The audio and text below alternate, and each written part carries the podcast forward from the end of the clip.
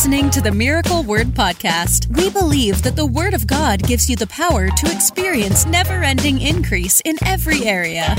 If you're ready for revelation that will take you to the next level, you're in the right place. Here's your host, evangelist, author, and founder of Miracle Word University, Ted Shuttlesworth Jr. Uh, today's going to be a great one, by the way. I want to I want to take a minute, and I know you guys are are sharing it on YouTube, Facebook, Twitter, if anybody still goes there. Um, I want to deal with something that I've seen so much, so much, uh, and so often recently, within the last two years especially, uh, that's become such a popular trend. And uh, I'm sure that you guys have heard of it, even if you've not gone into the, the depth of what it means, because you might just see it on social media or hear other people talking about it, but you've maybe not looked deeply into it.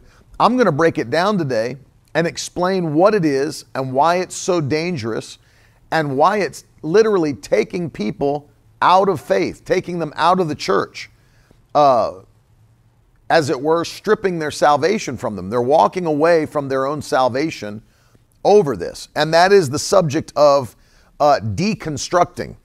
Has anybody, put a hand up in the comments if you've heard any Christians talking about deconstructing, deconstructing their faith, deconstructing their belief systems. Uh, this whole movement of deconstruction has been so popular, so popular, uh, and, and vocal on social media at the same time. So more and more people are hearing about it. And you might see somebody say that and be like, what is that? What is deconstructing my faith? Uh, see, I knew there'd be some people that haven't heard of it. That's why I'm going to explain it uh, right at the front of the broadcast and then explain why it's so dangerous. So many of our young people uh, are, are hearing this uh, thanks to Instagram, thanks to TikTok, thanks to uh, different social media platforms. Other people are, uh, we're seeing a lot of Gen Z, a lot of Gen X. X, Y that are really dealing with this and some of them getting involved in it. And, uh, and it, here's the sad thing on the, on the surface, it sounds good. On the surface, it sounds good. Um, but once you break it down, what it actually is, which we're going to do today, um, it's, it's not good at all. In fact, it's extremely destructive uh, and it's very dangerous for Christians.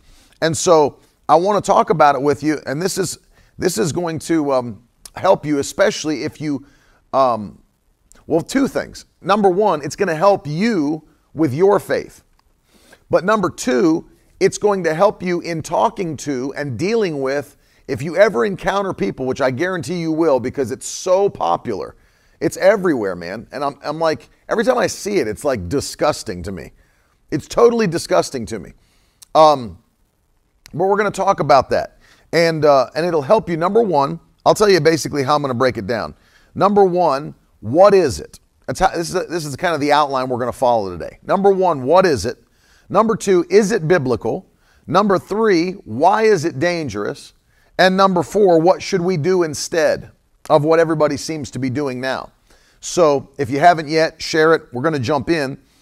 And uh, I'm going to give you some, uh, some answers right off the top because I'm seeing a lot of people say, not heard of that before. I don't know what that is. So, once again, this popular trend is called deconstructing.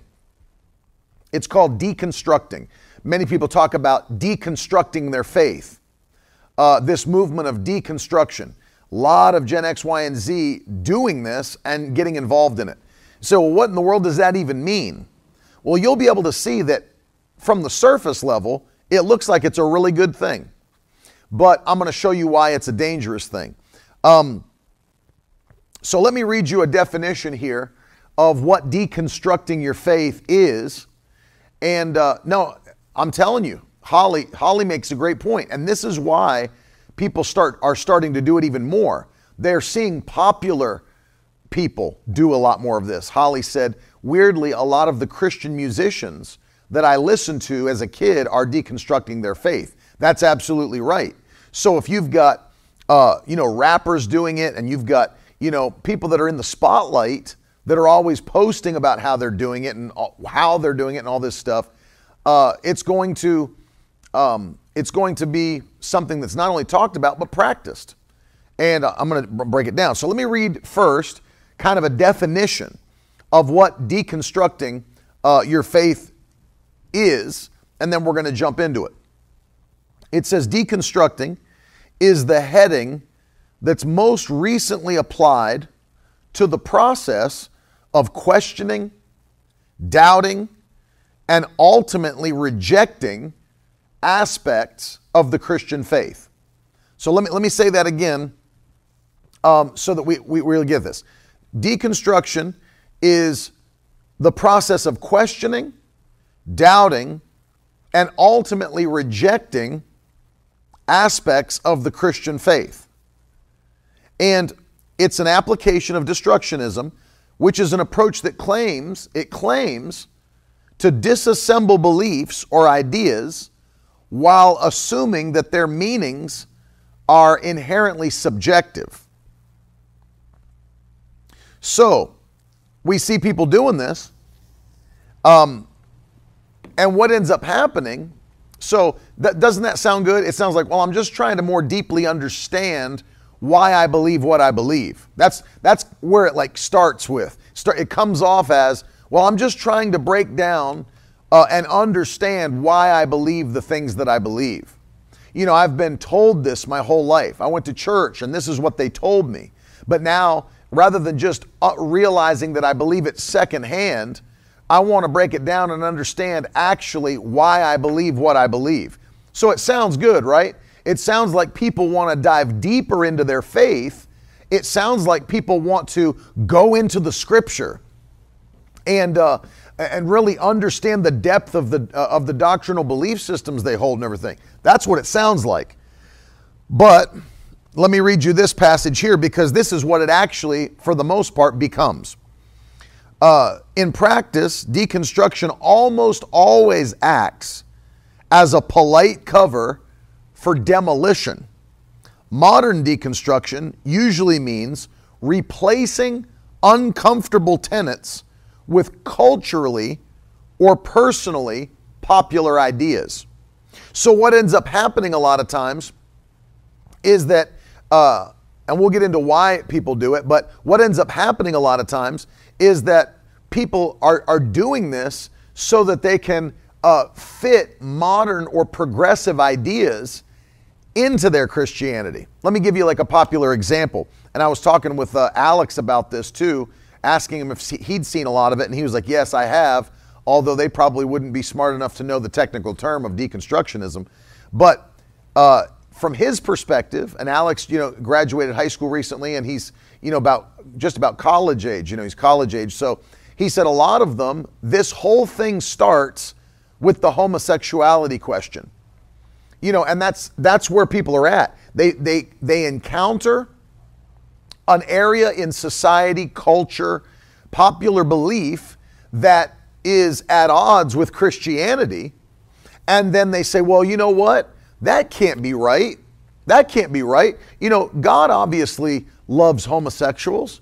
God obviously isn't going to hold that against them if they're with one partner faithful for the rest of their life. I mean, isn't God love? Doesn't the Bible say God is love? And God can't truly be mad at someone for, you know, in fact, He created us. So aren't those desires from His creation of us anyway? And, you know, if, if people, I don't mean promiscuous, what if somebody wanted to just be faithful to the one homosexual partner that they had for the rest of their life? Would God really want to judge that? And that's where that, that's where that all starts right? So then it's like, well, they've always told me that that's wrong, but you know, I'm going to deconstruct my faith and see, you know, is that really wrong? And so this is where all, almost all of it begins is that they encounter a popular cultural or social thought like the, the, the rise of um, you know homosexuality in popular culture and and they say well you know what god is love you know we, we really want to deconstruct and find out i mean we've been told all these years that it's wrong but you know what uh, that's an archaic belief you know, that's an old time belief. It just wasn't culturally acceptable back then. That's the kind of stuff they're saying. That's the kind of stuff they're doing. right? That's archaic. That it's just because it wasn't culturally acceptable back then, but we're more enlightened now, right? This is where a lot of people go with this. We're more enlightened now. We have more understanding. We have more, you know, um, and it's it's interesting because this, yeah, God loves all His children. That that's like that's that's the direction it always goes. So this is why the person that's deconstruct uh, defining deconstruction says, "Isn't it interesting that it leads not to deconstruction but to demolition? It actually destroys the things the Bible teaches and moves you into a direction that's displeasing to God." That that is truly what uh, modern deconstruction does. It takes you out of what the Bible actually teaches to trade it for the acceptance of something that's uh, culturally or socially popular. And so now what do we have? We have uh, denominational churches that have shifted totally away from uh, biblical truth, and now we've got denominational churches that have been around for a long, long time that are ordaining homosexual pastors. They are allowing uh, these kinds of things into the clergy. Like they're not just saying that the lifestyle's okay with us as a church, they're saying our ministers can be homosexual or lesbian. And we're seeing that through multiple denominations that have been around for, you know, hundreds of years. And Aaron's right. That's why theology and faith can never be based on experience, but what the Bible actually says. It's exactly right. That's exactly right. And so what we have is it's a moving away. Well, Paul talked about this in prophecy, uh, you know, 2,000 years ago. And Paul uh, predicted by the Holy Spirit that in the last days there would be doctrines of devils, things that would be taught in the church and from the church that would just be doctrines of demons. The, Paul prophesied that people would have itching ears and would accumulate to themselves teachers and preachers who would just say what they want to hear and not what the Bible actually teaches. So we want to get into this today because we want to say, okay, well, that, so to lay it out, that's what it is. That's how it's defined uh, currently. People, and I love how it sounds so right on the surface. You know, I, w- I want to re examine the scriptures to truly see if they uh, teach what we've always been told that they teach. And so it sounds like, yeah, I want to get deeper into the word. And really, it's an excuse, or as this person put, a polite excuse to pervert the ways of God and to trade the truth for lies. To trade the truth for lies. And it always starts with these types of uh, issues that the world, an antichrist agenda, is pushing on us. And the church is being persecuted once again for their thought process on a scripture that has never changed uh, in the 2,000 years since it's been around. And I'm talking about the New Testament. And so uh, yeah. Well, as Dylan said in the comments, a Presbyterian church two miles from ours uh, had a female pastor who announced that she has a girlfriend, and half of the church was okay with it. Exactly right. And that's and AJ's bringing up the point. This is the first thing we have on record that Satan said in the Bible, in the Garden of Eden to Eve. Did God really say and then he perverted what God actually said. Did God really say that you can't eat from any of the trees in the garden? No, he didn't say that. He said, just don't eat from this one. Right? And so Satan questions God and then perverts what God actually said. And so uh, we want to we want to break this down. So now that you understand basically what deconstruction is, Let's ask the second question then. And so the second question is um, Is deconstruction biblical? Is it a biblical or scriptural thing to do? Well, in some senses, if you did it in the most uh, honest way, yes, it is biblical. If you did it in the most honest way that you should be doing it, not in the way that they're doing it as an excuse for progressivism, but in the way that the Bible teaches we should, which I'm going to break down for you now, is this process biblical? Well, let's look at a few passages in the Bible. Let's look at what the Bible says. Um, first, let me read you this phrase Scripture commands each person, each individual believer, to scrutinize his or her faith. So you need to know that. The Bible commands each individual believer to scrutinize his or her faith. So go with me to Acts chapter 17. And let's look at what the Berean believers did. Because even those even if something is preached to you, that doesn't matter. Just because somebody preaches something to you doesn't mean it's true. Doesn't mean it's true. You've got to check that thing against the Word of God. Against the Word of God. And again, by the way, for those of you that are on and listening, whether live or on the replay, this is why it's going to be so important in the month of March when we launch this Bible study course that we're going to do together. This is one of the main reasons why this type of stuff is so important because if you don't uh, if you don't understand how to properly study the scripture, how to properly study the Bible, you're in danger as a believer. People don't recognize that. You're in danger as a believer. So on March 28th, when we open the registration, I want you to be a part of this upcoming Bible study course in Miracle Word University because we're going to give you all of the tools and show you the principles of how to properly study the Bible. And then I'm going to lead you through Bible studies, all different types topical, doctrinal, character, uh, you know, all these different ways, word studies, book studies. We're going to go through them together and put them uh, into practice. But let's look at this Acts chapter 17 and verse 11. This is the Berean believers. Listen to this. And the Bible says, Now these Jews were more noble than those in Thessalonica. They received the word with all eagerness, examining the scriptures daily to see if these things were actually so. So they would receive teaching, they'd receive preaching eagerly, but then they didn't just take it at face value. According to Scripture, the Berean Christians not only eagerly received the teaching and preaching, they would go back then and check that teaching and preaching against the Scriptures on a daily basis so that they could ensure that what they heard was actually scriptural. That's an excellent discipline to form. Excellent discipline to form. And what you might be surprised to find is some of the popular things that you hear taught in Christianity today cannot be backed up by Scripture.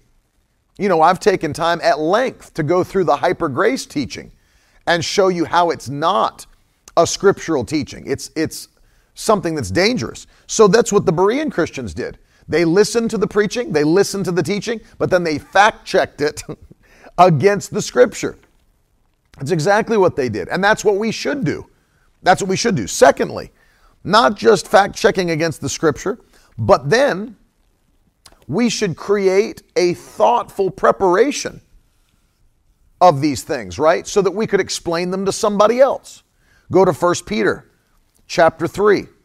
And you can put these in the comments for me for those that are watching later. They'll see these references come up. So that was Acts 17 11. But let's pop in 1 Peter chapter 3 and verse 15. By the way, this is why I also try to give you so much scripture when we're going through these teachings, is because I don't want you to think this is just my opinion. I want you to see what the Bible teaches about this. What does the scripture actually say? So now we're in 1 Peter 3 and verse 15. And uh, Peter writes this But in your hearts, honor Christ, the Lord, as holy, always being prepared to make a defense to anyone who asks you for a reason for the hope that is in you. yet do it with gentleness and respect. So that, that word there, that phrase to make a defense, that's that Greek word apologia, which it, that's exactly what it means. Like a lawyer, to make a case, to make a defense. You don't know why I believe that Jesus Christ was God in the flesh? Let me take you to the scripture and show you why I do. You don't know why I believe that Jesus Christ is the only way to heaven? Let me take you to the scripture and show you why I do. You don't know why I believe that divine healing is available under the covenant that we have with Christ today? Let me take you to the scripture and show you why I do. This is making a defense for what you believe or the hope that lies within you. And that's what Peter is commanding all Christians to do. And so the second thing is not just checking what you hear and uh, receive from preaching against the scripture, it's also you having preparation. That's why it says, always being prepared, always being prepared to make a defense. So there are going to be people who have questions. You know, there are going to be people who don't understand why you believe what you believe. We're not called to get angry at them and say, well, if you were just as spiritual as I was, you'd understand. If you read your Bible, one of the worst things that you could you could do. Well, if you just read your Bible, you'd understand it. I mean, like, first of all, that's not gentleness and respect, and it's not going to help that person get the answer that they need. That's why Christians are commanded to be able to make that defense and to give answers to people that truly have them. Now, I know there's people that just want to fight and argue. I'm not talking about those. I'm talking about people that truly do have answers concerning the faith. Not just pastors should answer these, all Christians should be able to answer these. So, fact checking, preaching, and teaching against the scripture. Number two, uh, knowing how to make your own defense for the things you believe, which is why we launched Miracle Word University to help you do that. And then, what else? It's all right to initially have reasonable, reasonable skepticism. That doesn't mean you doubt the Word of God. It means that when something comes to you it's all right to break it down and have a reasonable amount of skepticism. If you didn't, then there'd be no way to go and critique what you've heard against the Bible. So, uh, 1 John chapter 4 and verse 1. 1 John chapter 4 and verse 1. This is what the Bible says. Beloved, do not believe every spirit, but test the spirits to see whether they are from God. For many false prophets have gone out into the world. See that? So that's the third area. It's all right to have a reasonable amount of skepticism, right? It's like if, if you hear something. I remember uh, I was a young boy in one of my father's revivals. He was the speaker. We were at a church. And uh, in the midst of the service, I remember this vividly. I've never forgotten this interaction, by the way. Uh, we were in the midst of the, of the worship service, and somebody gave a word in tongues in the service. And uh, as a moment, we kind of we waited. We as we as we often do, we'll wait for the interpretation to come, since the word was given to the entire body. So we waited in the service, and a man, I think I don't know, I don't I can't remember because I was a little boy. It was someone on the platform, but I can't remember if it was the pastor or just one of the other people on the platform. Stepped forward and gave the interpretation of the tongue. And uh, he went through and gave this interpretation of the tongue, and I watched him. You know, I used to watch all these things take place and I was watching the man give the interpretation of the tongue, which is scriptural. We should do that. But as he was coming to the end of his interpretation, I saw his face kind of grimace. And he kind of like, he realized that in giving the interpretation, he personally had missed it and given the wrong interpretation. And I remember him uh, when he was uh, when he was finished speaking, without, I've never, this has never left me. I, I remember when he finished speaking, he kind of grimaced and shook his head, and you could hear him say, No, that's not it. I remember hearing it. No, that's not it. And my father then took the microphone and stepped up and gave the actual interpretation from the Spirit of God. I'll never forget that interaction. Well, if we, again, we're here in 1 John 4 1, test the spirits to see whether they're from God or not. Well, to his credit, obviously, rather than being in pride and being, no, what I said is the word from the Lord, rather than that, he was humble enough, actually, to recognize that what he had said was not from God. It was not the interpretation of the word that was given. So, to his credit, he did recognize it at the end of what he said. Should have recognized it before, but he, he did recognize it.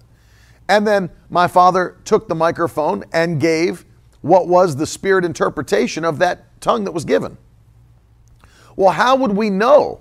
I mean, here's the thing how could we even have known by the Holy Ghost that the first one was not accurate unless we had the ability to be reasonably skeptical and uh, to be able to um, test the spirits, try the spirits, to judge what is being said, as the New Testament teaches. Prophecy in the New Testament can be judged. Paul taught that to the Corinthian church. But so can uh, these words from tongues and interpretation. And so can preaching and teaching. So can preaching and teaching. So you have to be able to have a reasonable amount of skepticism. There's times, uh, you know, if I'm sitting with my wife, not with a critical spirit, but there are times uh, if I if I'm listening to something or if I hear something, sometimes I'll look at Carolyn and I'll say, um, and, and I'll I'll question that thing. I'll say, "Did you hear that?" I'll say, "Did you hear that? Do, now, do you see where that?" Is? And we'll talk about it. Carolyn and I will talk about. Did you see what that that point that was made actually was an assumption, but that's not scriptural. That's not a biblical thought process. And we'll we'll point those things out but it keeps your mind sharp to understand if I'm if I'm current if I'm constantly reading the Bible and putting scripture into my spirit, it's going to be more obvious to me when things are said, preached or taught that don't line up with the Bible. Now, if people don't read the Bible, they're not going to have those things jump up in their spirit because they don't have anything to compare it to instantly unless they were to take it, go back to the Bible and do a study on it. But if you're constantly reading and filling yourself up with Scripture, those things are going to jump out at you more readily than if you're not filling yourself with Scripture. And so there are times, as I'm sure you guys do, and again, not with a critical spirit, but like the Bible says Beloved, do not believe every spirit, but test the spirits. It's all right to have a reasonable amount of skepticism, to check it out. I don't want to just uh, be force fed and swallow everything I'm given from the pulpit. I want to know, even if it's on a, a, a, streaming device, even if I'm watching it on YouTube, even if I'm listening to it in my car, I'm not just receiving everything. I've got to spit out the bones. And there will be some bones. You eat the meat, you spit out the bones. And so uh, you have to be able to check that out. Now, you can even, let me give you another thing. You can use faith filled friends to help you. And, and the Bible teaches in Proverbs 27 17, Proverbs 27 17, that as iron sharpens iron, so a friend sharpens a friend. It's good to have discussions and conversations with your friends about the Word of God and say, What have you seen by the Scripture? Are there things that you have studied that I don't know yet? Things that I'm still waiting to get into? And what have you seen uh, regarding this subject? And then you have a discussion. You have a, what does the Bible say? You know, and it's good to have that because a friend that's in the faith truly will sharpen your faith, truly will help you. That's why Paul encouraged the Corinthian believers don't be unequally yoked with unbelievers. Don't be unequally yoked with unbelievers right? What relationship can there be between light and darkness? And Nancy, it's not being judgmental. We're encouraged in the scripture. You're not being judgmental, don't worry. You're checking it back with what God's word actually said. See, here, here's an interesting thought process. And this is not to make people doubters, we should be believers. But again, like the Bereans, eager to receive preaching and teaching, and then checking it from the scripture daily. So uh, it, it's not a bad thing to say, you know what? I want to go back and look because there is a difference between what the Bible says and what some people say it says. Right? There, it's one thing to know what the Bible says, it's another thing to know what people say that it says. And that's why if you if you don't have and I'm telling you, I know it seems like I keep pushing this. It's not because it's because I understand where we're at in 2022. And that people need to know how to study the Bible and, and to rightly divide scripture. Um, because if not, you'll be like these people in these progressive churches where they'll they'll distort scripture to back up anything they believe. They will distort scripture to back up anything they want to believe. And so we've got to test the spirits, get multiple perspectives. That's okay. And then um, go to Proverbs chapter 15. Proverbs chapter 15. And look at uh, verse 22. Without counsel, plans fail.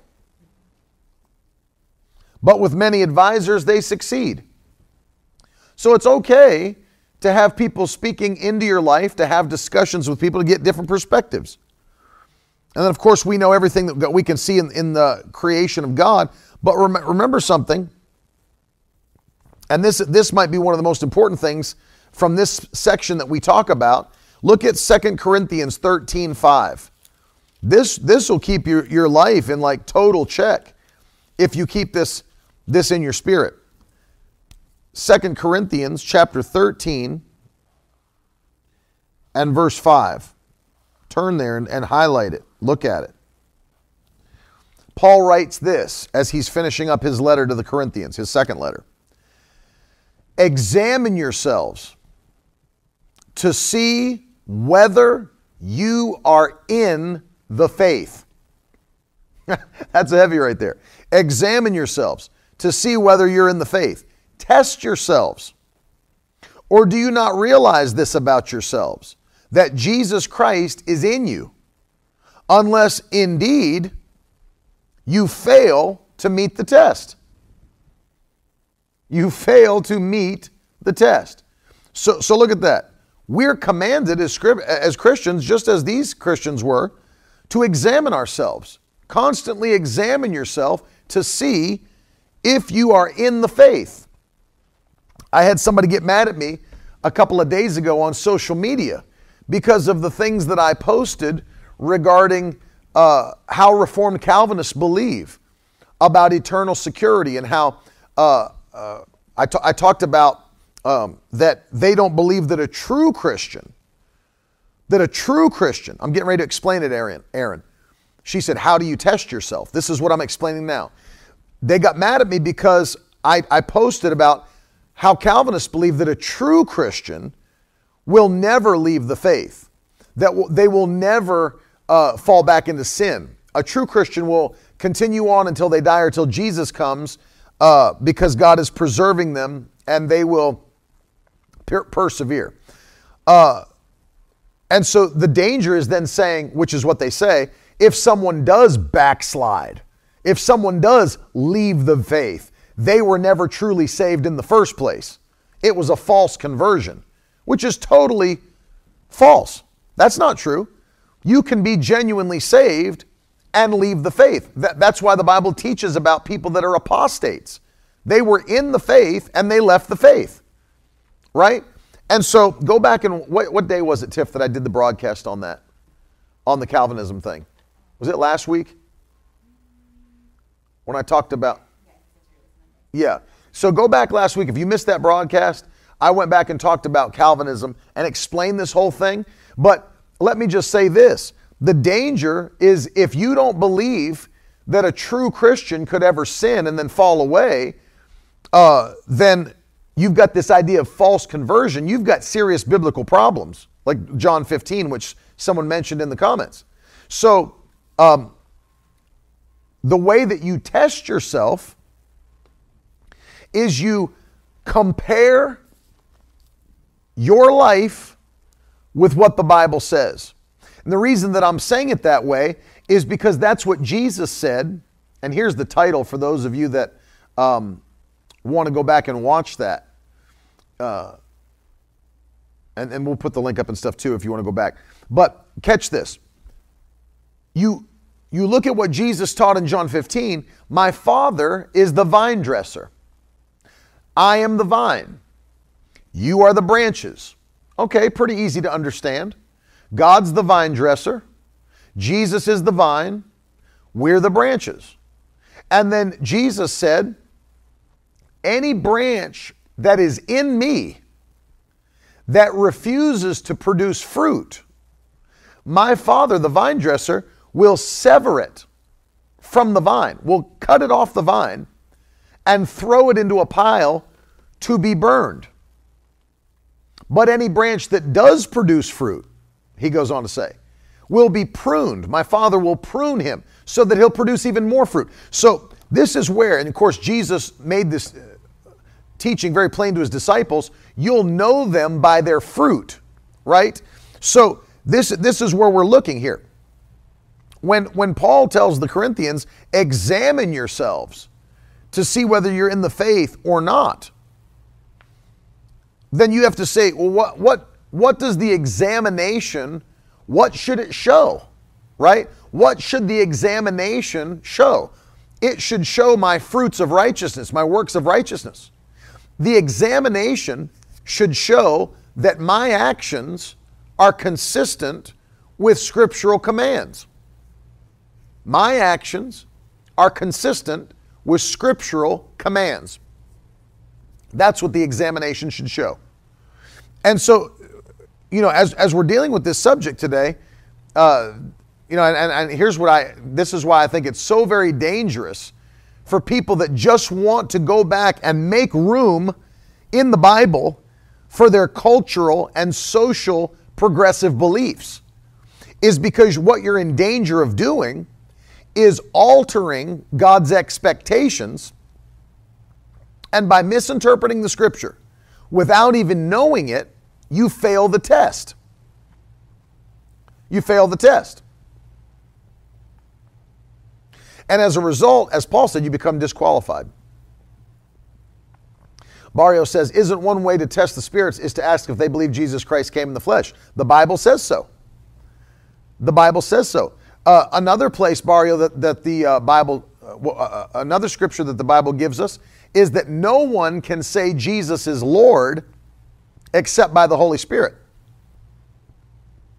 And so, of course, you know, if somebody refuses to declare Jesus is Lord, then they're not a Christian anyway. If somebody refuses to declare that Jesus came in the flesh, they're not a Christian anyway. Because if they if they deny that, how could there ever be a crucifixion, a resurrection, and redemption? So yes, the, those are true things, and those are very baseline things. But what about what about fruits of righteousness? Right? We read Galatians chapter 5, Paul breaks them down. So the issue we find is that when people, let's say people start to quote unquote deconstruct. Now, I do want to read you something else here that, uh, that is interesting. Um,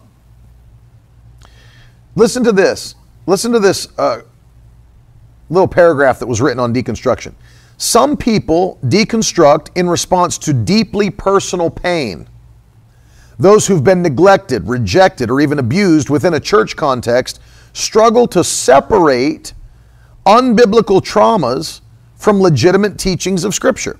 Failures and betrayals from Christian leaders create heartache and embarrassment.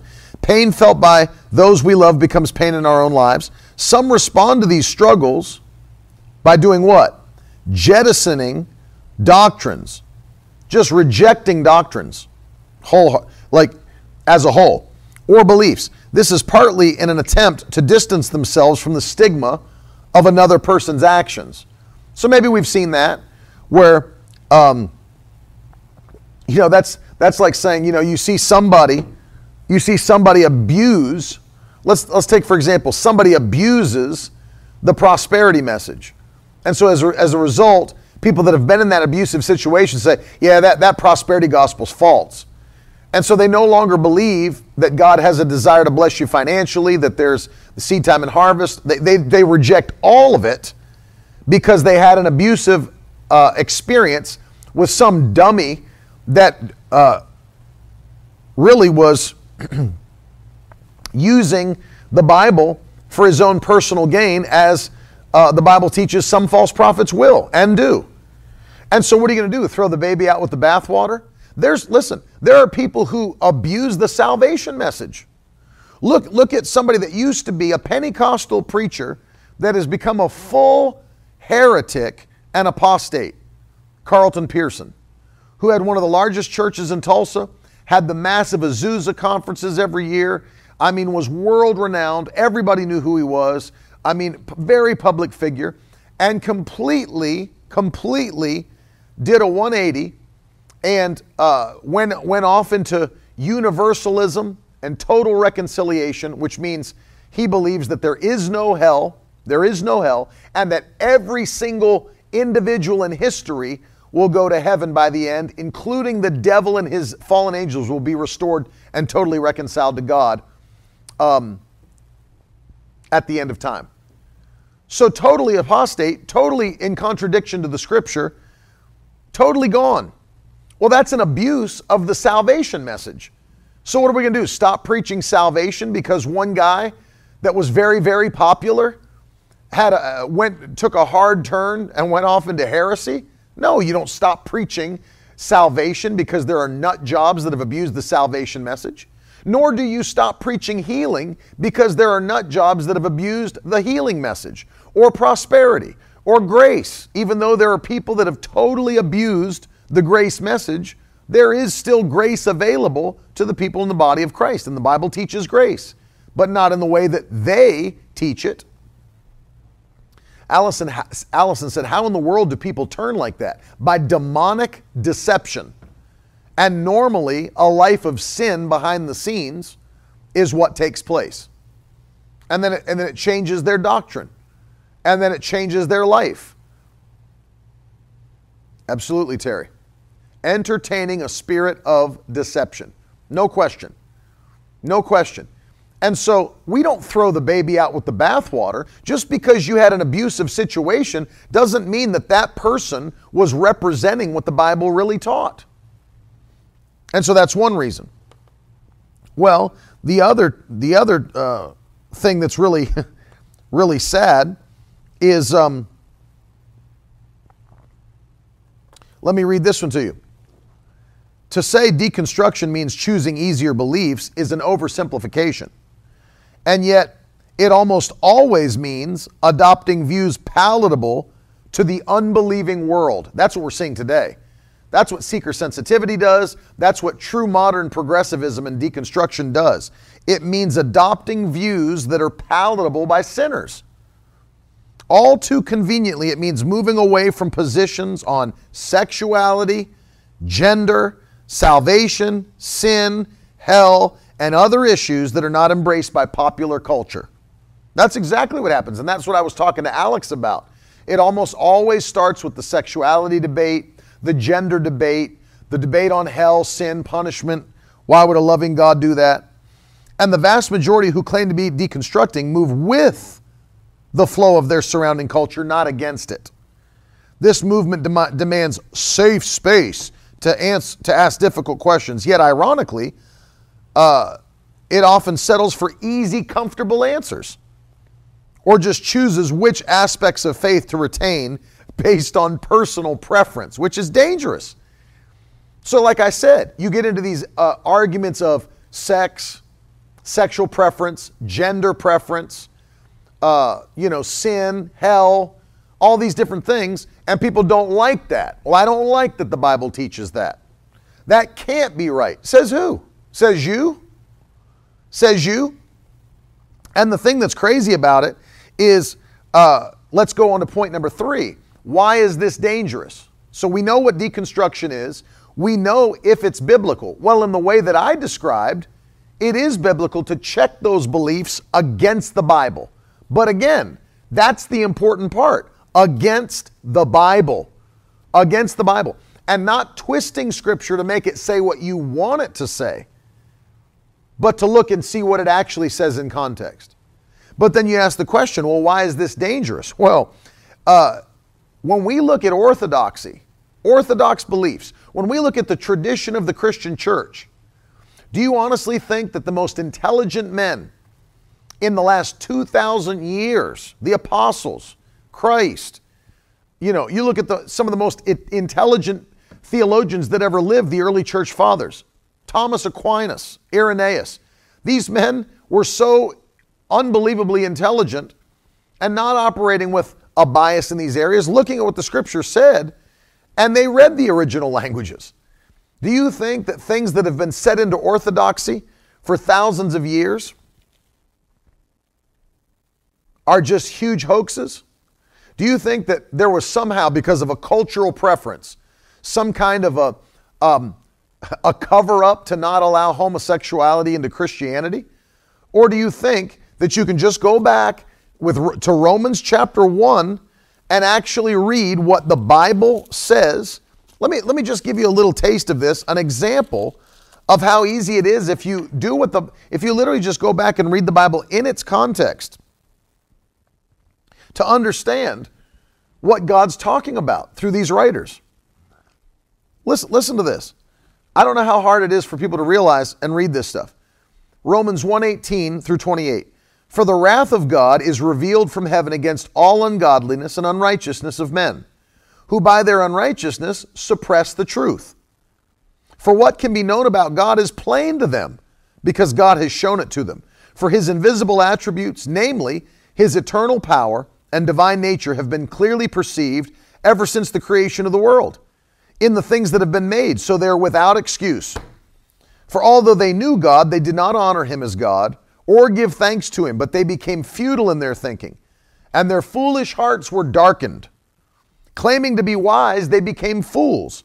They exchanged the glory of the immortal God for images resembling mortal man and birds and animals and creeping things. Therefore, God gave them up in the lusts of their hearts to impurity to the dishonoring of their bodies among themselves, because they exchanged the truth about God for a lie and worshiped and served the creature rather than the Creator, who is blessed forever. Amen. Verse 26 For this reason, God gave them up to dishonorable passions.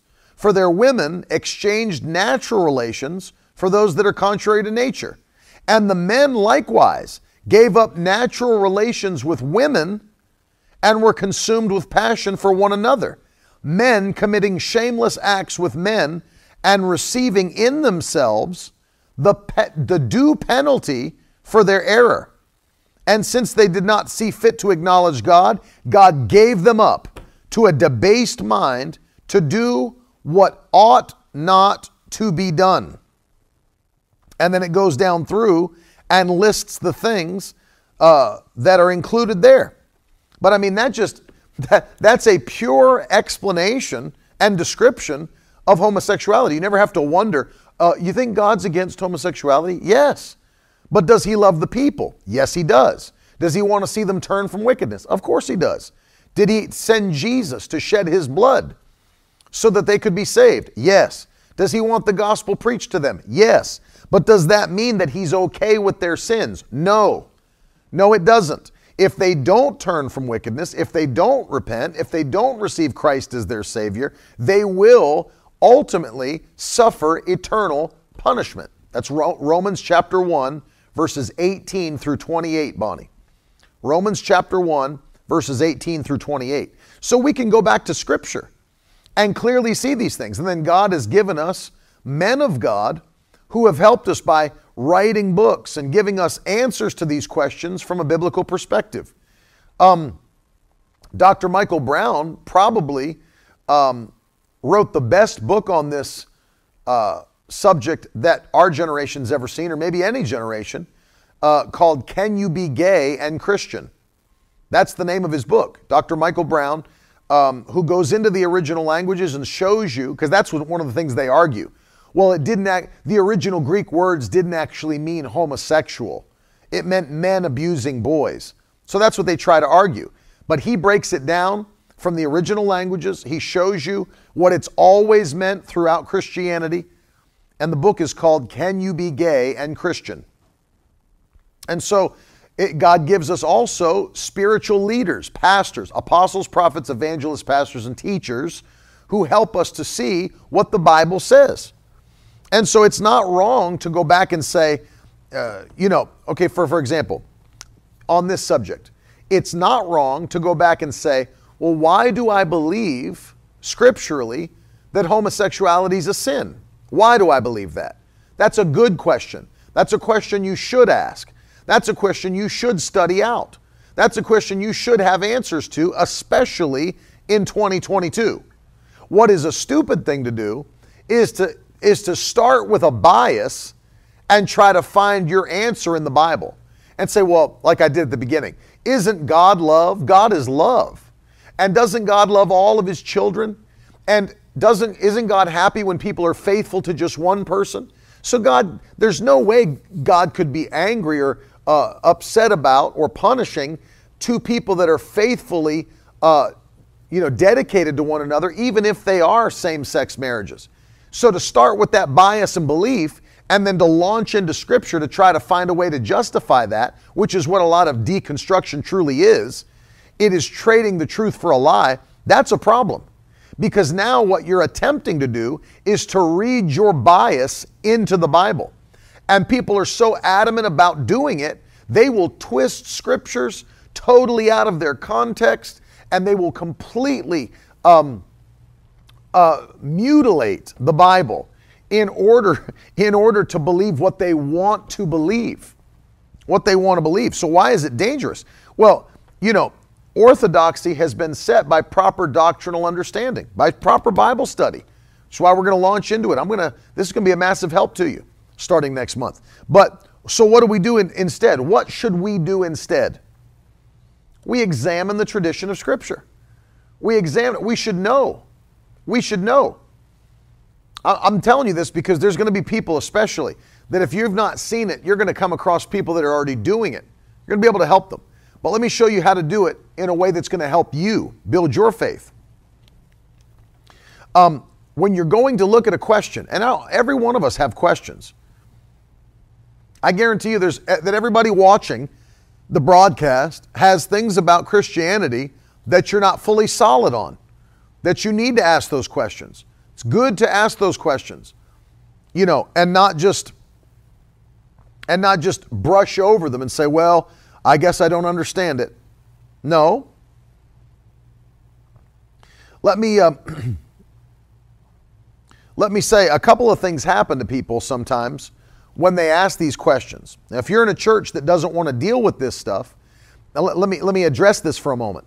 This is why I go so hard railing against seeker sensitivity in churches. Because you say, like, well, what's wrong with a seeker sensitive church? Isn't that the idea to get people from the world to come into the church? Well, of course, evangelism is the idea. Of course, conversions and discipleship are the idea that Jesus promoted. But it's not about the idea, it's about the method that you want to go to get there. And what you're at, the end result of what's happened in many of these churches is that they've, as again, as I've said, they've moved away from these teachings that are scriptural teachings that bring about repentance.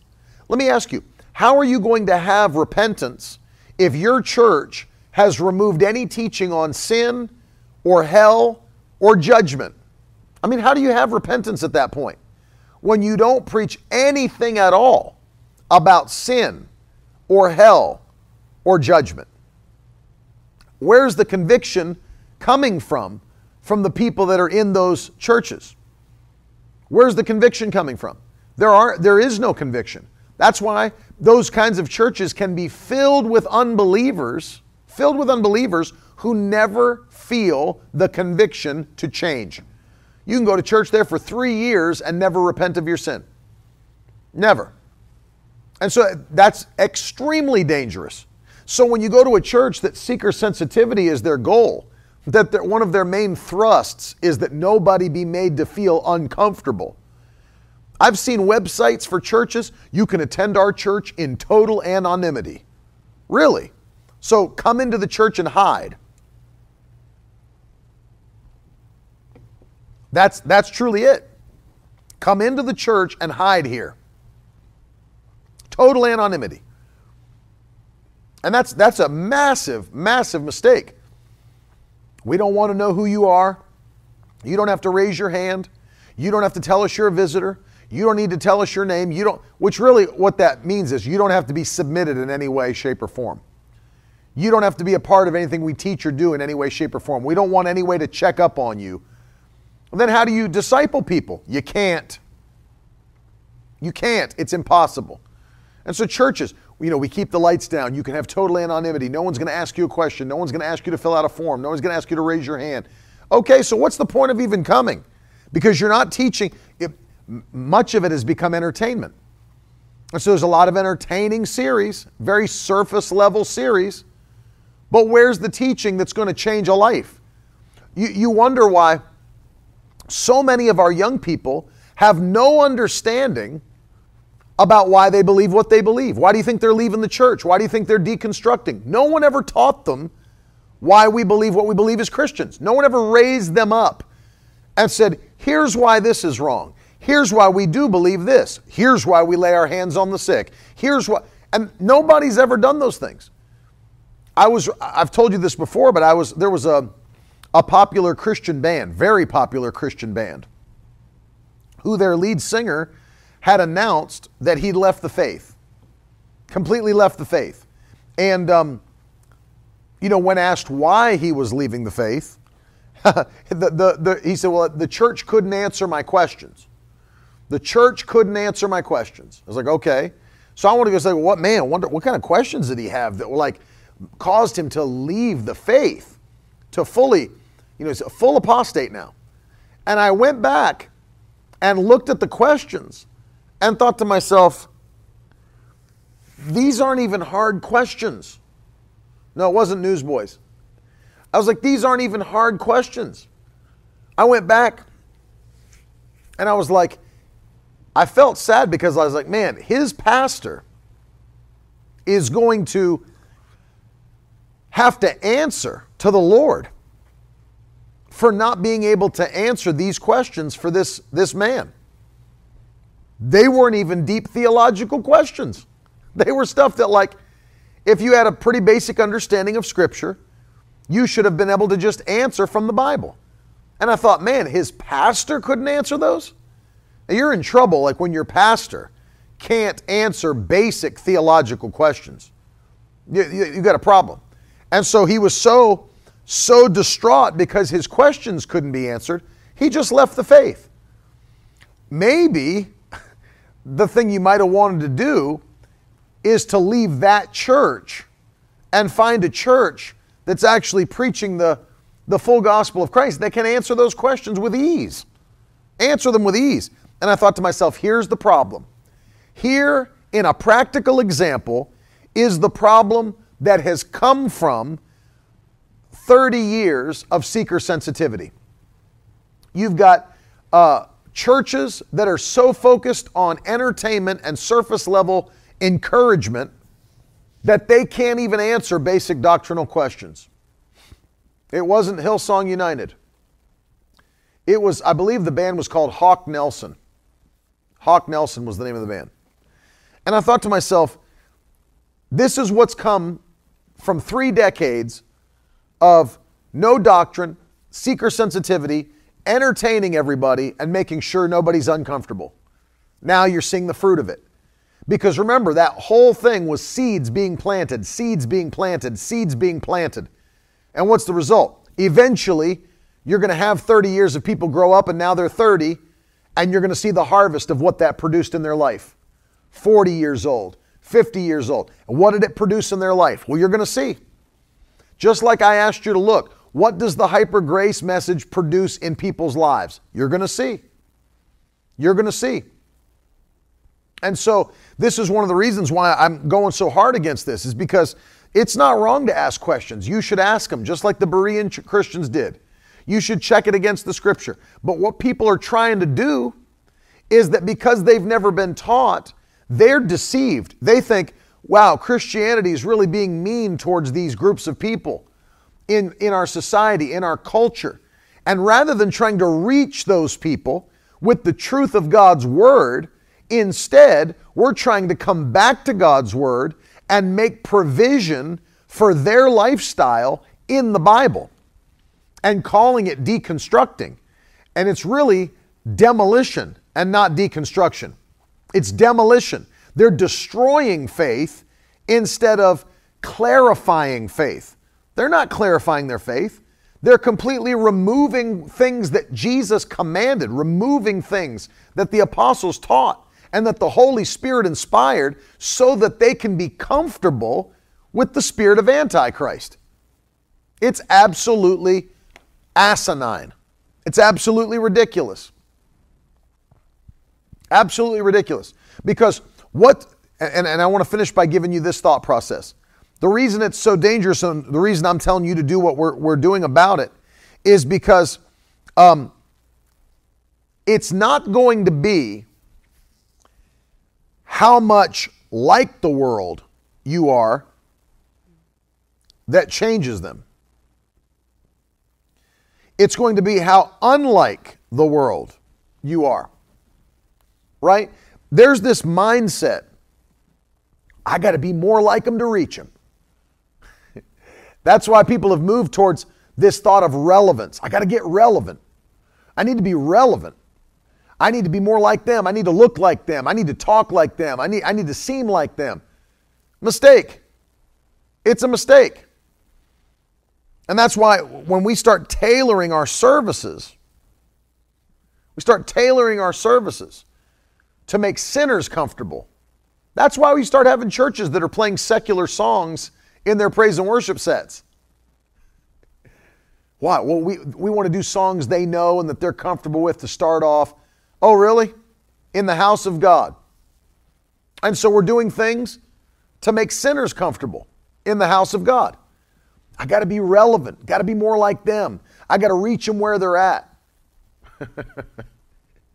the Word of God reaches them where they're at. You don't have to do, I mean, you know, it's crazy. It gets into foolishness. There, there are bar ministries now where these Christians from churches go into bars and sit at the bars with people in there and just they drink and they throw shots down and they have beers and try to reach uh, you know the people that are sitting at the bar. We go in and drink with them. We go in and throw the shots back with them, but we tell them about Jesus. It's foolishness. They're not going to look at you and say, Man, I need to be more like them. I want my life to be more like theirs. Their life is already like yours. They already look like you. And that is not that is not what's going to change people. It's going to be how different you are from the world that's going to change the world, not how much like the world you are. Yeah, that's right. AJ said there's a church in his little southern town that has a brewery Bible study a brewery, they probably get involved in brewing their own beers. It's one of their home group things to do. They brew their own beers and then they talk about the Bible. We know churches like that. We know churches that have done that before. Or there's like the, the lady that, that my wife, the lady that my wife uh, found uh, on Instagram, Wine Courage. Instead of encourage, it's wine courage. These ladies come around for a Bible study with a bunch of bottles of wine and they have, you know, it's like, dude, it's not going to be how much like the world you are, it's going to be how unlike the world you are. They saw Jesus and they said, What kind of a man is this? They couldn't understand him. Even the disciples who hung with him. What manner of man is this? Or look at when they, they said, Who is this teacher? We've never heard a teacher teach with such authority before. Who is this man? He was different. He was different than everybody else. What did they say about the apostles? They dragged them in, made them stand before the high council. And what did they say? They, they commanded them and all these things. And then the apostles returned with their answer. We must obey God rather than men. And what did they say about those apostles? They said, Man, we can tell that they are unlearned, uneducated, ignorant men, but we can also tell that they have been with Jesus. They didn't recognize the power on the men because of how much like them they were. They said, No, we recognize the power on these men because of how much like the Lord they are. It's my difference that makes me powerful. It's not how much like the world I am that makes me powerful, it's my difference. It's my separation that makes me powerful. And that's why you look at this nonsense that's going on today with progressivism, you know, where they want to do everything in the church to make the things in culture acceptable. It's foolishness. You'll never change the world. You'll never change the world. You know what they're doing? They're eternally murdering people. Think about this for a second. What do you do if you take sins that God has condemned and find a way to convince those people that they're not even sins? Get this in your spirit. What do you do? What do you do when you are finding people in sin and finding a way to convince them it's not sin? You're eternally murdering them. And that's why this progressivism and this deconstruction is such a demonic and a dangerous thing, is because they want to take an antichrist spirit and they want to read it into the Bible and then convince the masses there's nothing wrong with you. You're on your way to heaven just like me. We're all God's children. This is all cool. It's all fine. No problem. That's the problem. That's the problem. Remember something we are servants of the Most High God. We are servants of God. And this is above us. This word is above us. Meaning, I don't modify this to fit my life. I modify my life to fit this. Keep that in your spirit. I don't modify this to my life. I modify my life to fit this. That is why what Paul told the Corinthians at the end of 2 Corinthians 13 examine yourselves to see if you are in the faith. Examine yourselves to see if you are in the faith. Because if you're not in the faith, it's time to get back in. It's time to begin to produce works of righteousness, produce fruit.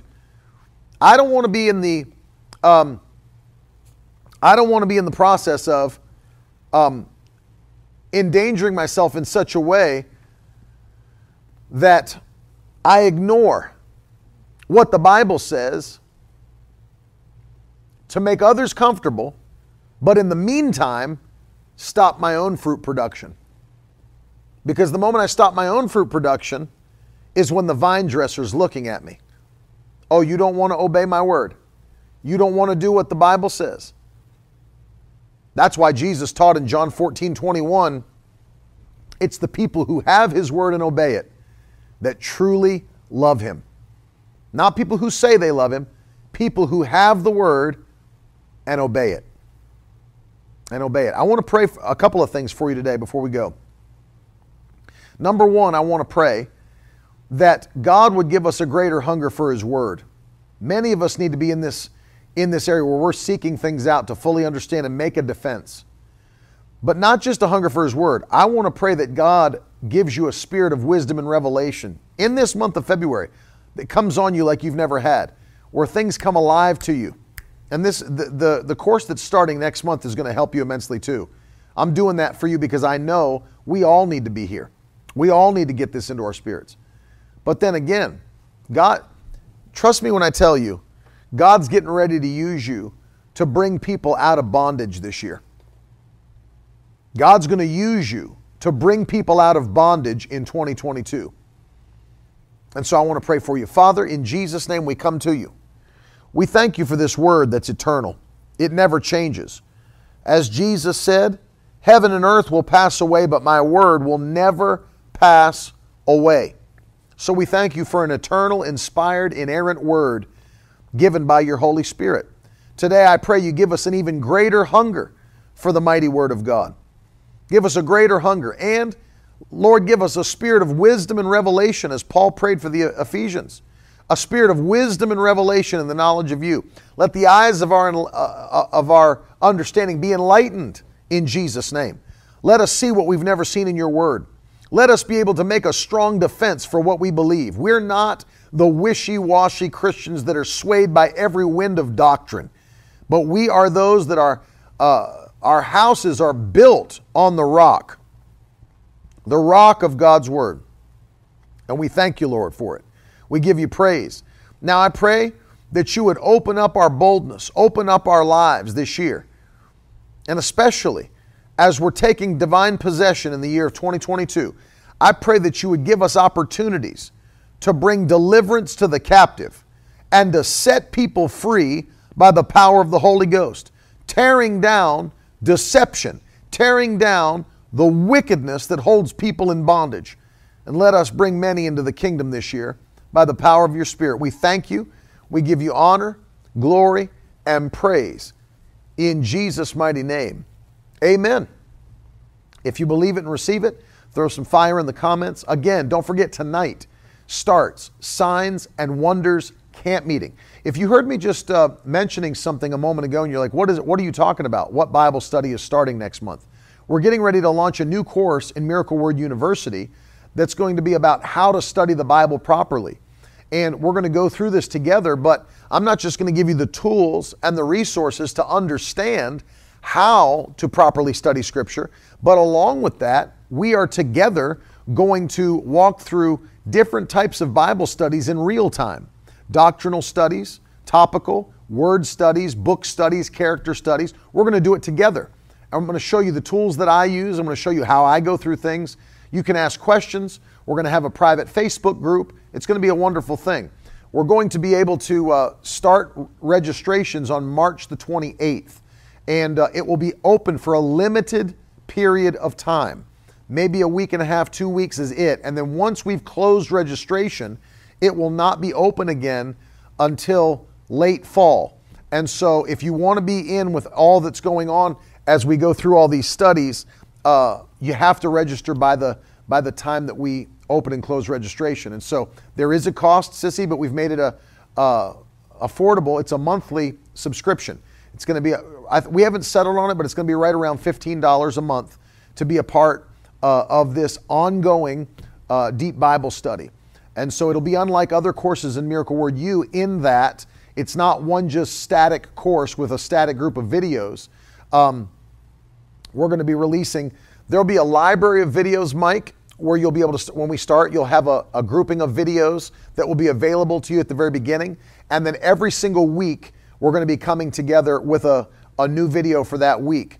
Uh, I will not be going every single night. That would be an impossible Bible study, but I admire your hunger. but, Mike, I'm not going to be able to do a nightly Bible study. But once a week, we're going to come together and we're going to allow you to process that. And, and then you'll be able to uh, do that within your own Bible study as well as I'm leading you through. And uh, yes, Nancy, it's certified by us. We're certifying the course. Um, but it's going to be wonderful. It's going to be absolutely wonderful. We've never done anything like it before, but it's going to be great to be able to do it in a community, the Victory Tribe style community where uh, we're doing it together. We can talk to each other, we can ask questions. Uh, one of the benefits, I believe, of being a part of this is that as we're going through, from time to time, I'm going to go into that private Facebook group to do a live question and answer session with you guys where you'll be able to log on and we'll go through these questions you guys have as we're learning. And so it's interactive in that way, in a way that the other courses have not been so far. And um, I, I know that people are going to come out of this totally different, totally different, and it's going to be extremely beneficial to your Christian life. So um, I'm going to be, I'm going to be uh, starting that next month, and it's going to be great. It's I was joking, Holly, because she said it's not like there's not like a um, what would you call it? Um, yeah, it's not accredited through a Bible school, but um, it's going to be just part of Miracle Word University. Cameron says, Do we have to buy the Logos Bible software? You don't have to, no. In fact, it's free to sign up for Logos, and you can set it up to where you just buy things you want a la carte, but you don't have to sign up for Logos Bible software, no. Uh, we're gonna. I'm actually going to give you a bunch of free resources that you can use uh, to do your Bible studies. That, and then I'll show you paid resources as well. But it's going to be great. So I'm very much looking forward to it. Again, tonight, Signs and Wonders Camp Meeting begins at 7 o'clock Eastern Time. These services will be streamed um, every night this week at 7 and then uh, in the mornings wednesday through friday at 10.30 a.m finishing sunday morning at 10 a.m it's going to be awesome. Uh, don't forget brand new last gen podcast available. Uh, you can get it on, on spotify on apple podcasts. Uh, question and answer session from alex. It's a really really good one to get involved in i love you guys uh, thank you for uh, being a part of this i want to encourage you to sow a seed today if you've not done so you can go to miracleword.com and partner with us we've got new people partnering all the time, becoming a part of the Victory Tribe. And uh, maybe you've never stepped out yet in faith to do that. Please do. Please do. Maybe God is speaking to you to do it. Uh, and, and you're an answer to our prayers. We've asked the Lord to connect a specific amount of people with this ministry um, that would stand with us as we're preaching the gospel. So when you go to miracleword.com, you can click the partner page and see all that we're doing and then become a part of it. Cynthia, it would be worth making a Facebook just to be a part of the private Facebook group. You don't have to go on it. You don't have to engage with other people's nonsense. You could even make it in a fake identity. You could be Nynthiasauric. Think about that. And then if you wanted to later on work for the CIA, it would be wonderful. But for this month, for those that are partnering with us, we're going to send you Dr. Murdock's book, 31 Reasons That People Do Not Receive their financial harvest, which is an excellent, excellent book, will open your eyes. This is our gift to those that are partnering at uh, $85 a month uh, or more. And then, of course, for those that are partnering at $250 a month, there's a drop down. You can choose another book to go along with that. And for those that have partnered at $1,000, uh, this is going to be included. My favorite Bible study resource, the Net Bible with full notes, 60,000 translators' notes. If you want to get any of these, go to miracleword.com forward slash offer. Once you've sown your seed, let us know how you did it and where we can mail it, and um, we'll get it to you ASAP. I love you guys so very much. Thanks for hanging with me today. And I love Carolyn. She just uh, is throwing out love in the chat. It's it's uh, very ben- that's very benevolent of you, Carolyn. Very benevolent indeed. We love you as well. I'll see you guys tonight. Uh, so I think Lena asked, is it on our channel? It will be live on the Miracle Word channels uh, Facebook, Twitter, YouTube. You'll be able to get it. It's going to be great. I love you. I'll see you tomorrow morning, 10:30 at Signs and Wonders Camp Meeting. Later.